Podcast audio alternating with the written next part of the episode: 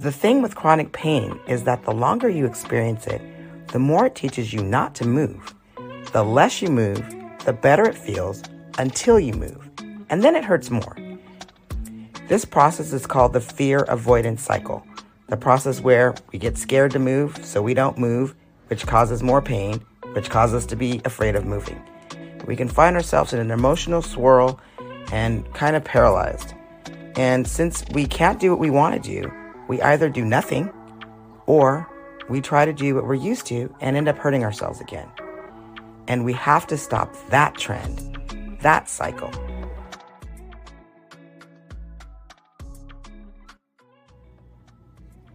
Hello, fellow fitness enthusiasts. I'm Sin with Mind Your Matters, Redefining Fitness podcast at Sass Factor Fitness.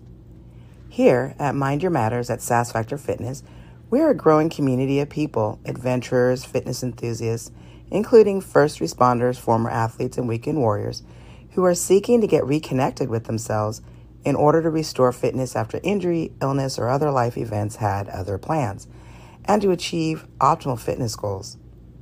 In this community, we believe that fitness is not just about the numbers, whether on a people or a food scale, a tape measure, or a simple energy input and output.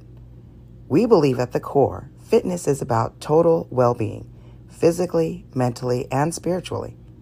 So, we talk about topics in all the areas we truly believe are connected to fitness, including mindset.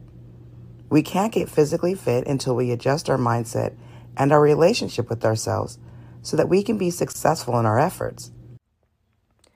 So, today we're talking about chronic pain, how it affects our minds, emotions, bodies, and thus our ability to stick with fitness plans.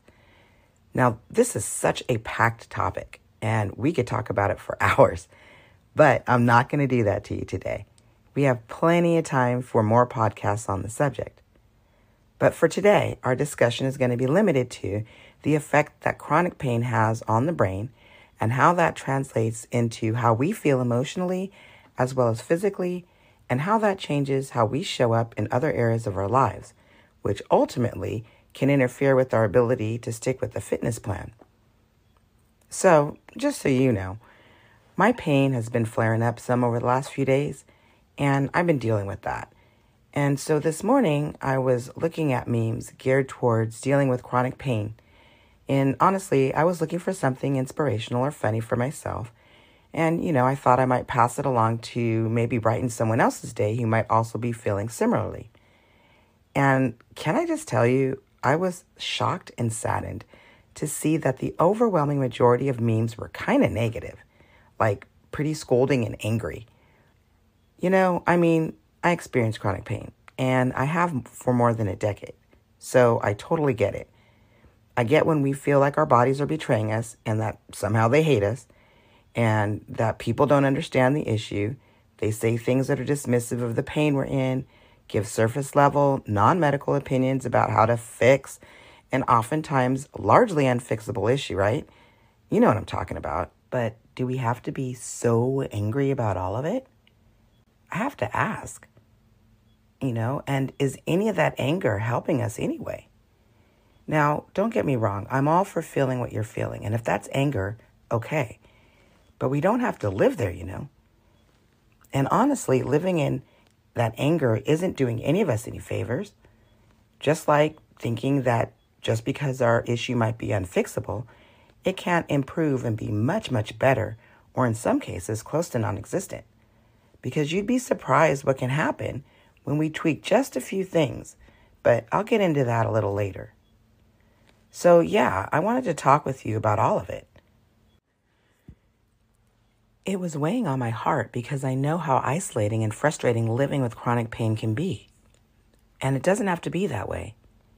Having community and support with people who understand can go a long way. The choices we make can either put us in community or further isolate us. I mean, honestly, chronic pain is no joke, right? It can imprison the strongest of us, the most active of us, those of us who had been incredibly resilient our entire lives and thought nothing, but nothing, could ever stop us from being active at the level we wish to be and that generally was beyond many people we knew at that age, whatever our age was. You know, we were out there doing the thing and loving it. Those of us who felt being active was simply a matter of sucking it up and making it a priority. You know who you are. Trust me, I was one of those people. So, you know, let me know. Who's been there? Did you feel like nothing, nothing could ever change your relationship to physical activity? Did you feel like anything could? Because I surely didn't. I loved it. I mean, I still do. But it's a whole other ballgame now. Let me know if you know what I'm talking about. Raise your hand over here. Because, you know, sometimes now it can be a struggle. It can be a struggle just to get out of bed and take a shower because maybe your feet are hurting or your neck is stiff. You know, who else has had days where it was a tough time standing up, just putting on pants because your ankle, hip, knee, lower back, whatever wouldn't hinge properly? Or maybe even bending over to tie your shoes hurt your back, your wrist, or your fingers. And after going through all that and finally getting dressed, if we even got that far, the thought of cooking or running errands made us wince and want to lay back down. Because trust me, I've done laps around my house before and got right back into the bed because the pain got to be too much. You know what I'm talking about? It can really be a tough place to be. Especially knowing that Though the idea of spending time with friends or doing something active and adventurous sounds fun, and that errand running and preparing meals we know is a necessity, the thought of actually doing those things and the pain that would come with the effort to get there while we were there, or the pain we would feel for hours or days afterward, essentially convinces us not to even leave the house. Come on now, tell me if I'm lying. Because, yeah, I've been there too. The truth is, once again, we don't have to be there, but when we're there, it's because chronic pain changes our brain. Over time, the brain's pain receptors begin to become overactive and more sensitive to sensations and signaling feelings of pain. So even when no actual pain is present, the brain is telling the body that it is. And we can't tell the difference. You know, all we know is that our brains are warning us that pain is present and that we should be wary of what we're doing, maybe even stop, or I don't know, how about not do it at all? As a result, we begin to engage in less movement, which leads to muscle weakness, increased inflammation in the body, and can lead to anxiety, trouble falling or staying asleep, and the potential for depression. All of this is stuff that increases the brain's sensitivity to and signaling of pain. And it's a miserable cycle to be in. I know. I've spent some time there and was desperate to get out and wasn't able to find things that seemed to work. I was stuck on old methods of, of exercise and the types of exercises that I was doing that I used to do before that used to work wonders for me only now cause pain. And often they aggravated old or created new injuries. And I was frustrated because anyone I talked to couldn't understand my situation and either advised me to just give in and accept where I was, that it was never going to get better, and I was going to be in pain because, you know, we're getting older and that's just how it was. Or they tried to convince me to do traditional fitness ex- exercise activities that I knew were going to make things worse it was really a tough time for sure. And I don't know if any of you else have been out there on that cycle, but it's not a great place to be. But I'll tell you what, I finally found some activities that I could do that didn't hurt very much, if at all. So I started doing them. And interestingly enough, they were activities that I and most of my athletic friends usually turned our noses up and refused to do, especially in our younger years. You know what I'm talking about. You know those exercises that you just aren't going to do because they don't get you to break a sweat and they don't feel like you're doing anything. But I'm going to tell you what, those were the exercises and the activities that helped me to regain muscle strength and flexibility so that eventually, within a few short months, I could do activities like hiking, running, and all those things, which I had been unable to do for several years prior. Years. The thing with chronic pain is that the longer you experience it, the more it teaches you not to move. The less you move, the better it feels until you move. And then it hurts more. In that situation, usually you start using more medication, that increases, and the mixture of inactivity and increased medication can create an atmosphere for other things to grow and thrive, like trouble sleeping, fatigue, anxiety, and depression, and that anger that we were talking about earlier. This process is called the fear avoidance cycle, the process where we get scared to move, so we don't move, which causes more pain, which causes us to be afraid of moving.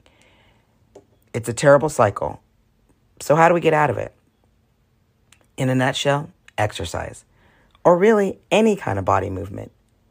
Now, let's be honest, we're all familiar with the benefits of exercise. I mean, this is a community of people who, prior to injury, thrived on exercise and the way it made us feel. All of us here are fitness enthusiasts. We've been involved in it. We understand it, we love it, and we crave it. So we know exercise has benefits for us. For us. It's just that the benefits at this point have stopped outweighing the price that we have to pay with regard to pain. So we're going to have to try to tip that scale the other direction again. And how do we do that? Well, first of all, we have to get away from how we've been trained to view exercise because we've been trained to have a warped sense of what exercise is truly. Like for us, the typical idea of exercise usually is putting on some special outfit of sorts. You know what I'm talking about. Whether it's shorts and a t shirt or yoga wear, swimsuit, cycling pants, your special shoes for wrestling or hiking or running or cycling or whatever. And then we go out there and we hit the pool, the trails, the gym, we get on a bike or something similar, and we put in our hour and we work up a sweat and we punish our bodies so it hurts so good, pushing our limits and working until exhaustion. And that's how we knew exercise was happening. It makes us feel good, it gets our endorphins pumping, and it gets our heart rate up. Except now we can't do that. Our bodies are unable to get to or sustain that level of exertion. And that can make us feel defeated and frustrated, angry, sad, all of the emotions about it. We can find ourselves in an emotional swirl and kind of paralyzed. And since we can't do what we want to do, we either do nothing or we try to do what we're used to and end up hurting ourselves again. And we have to stop that trend, that cycle.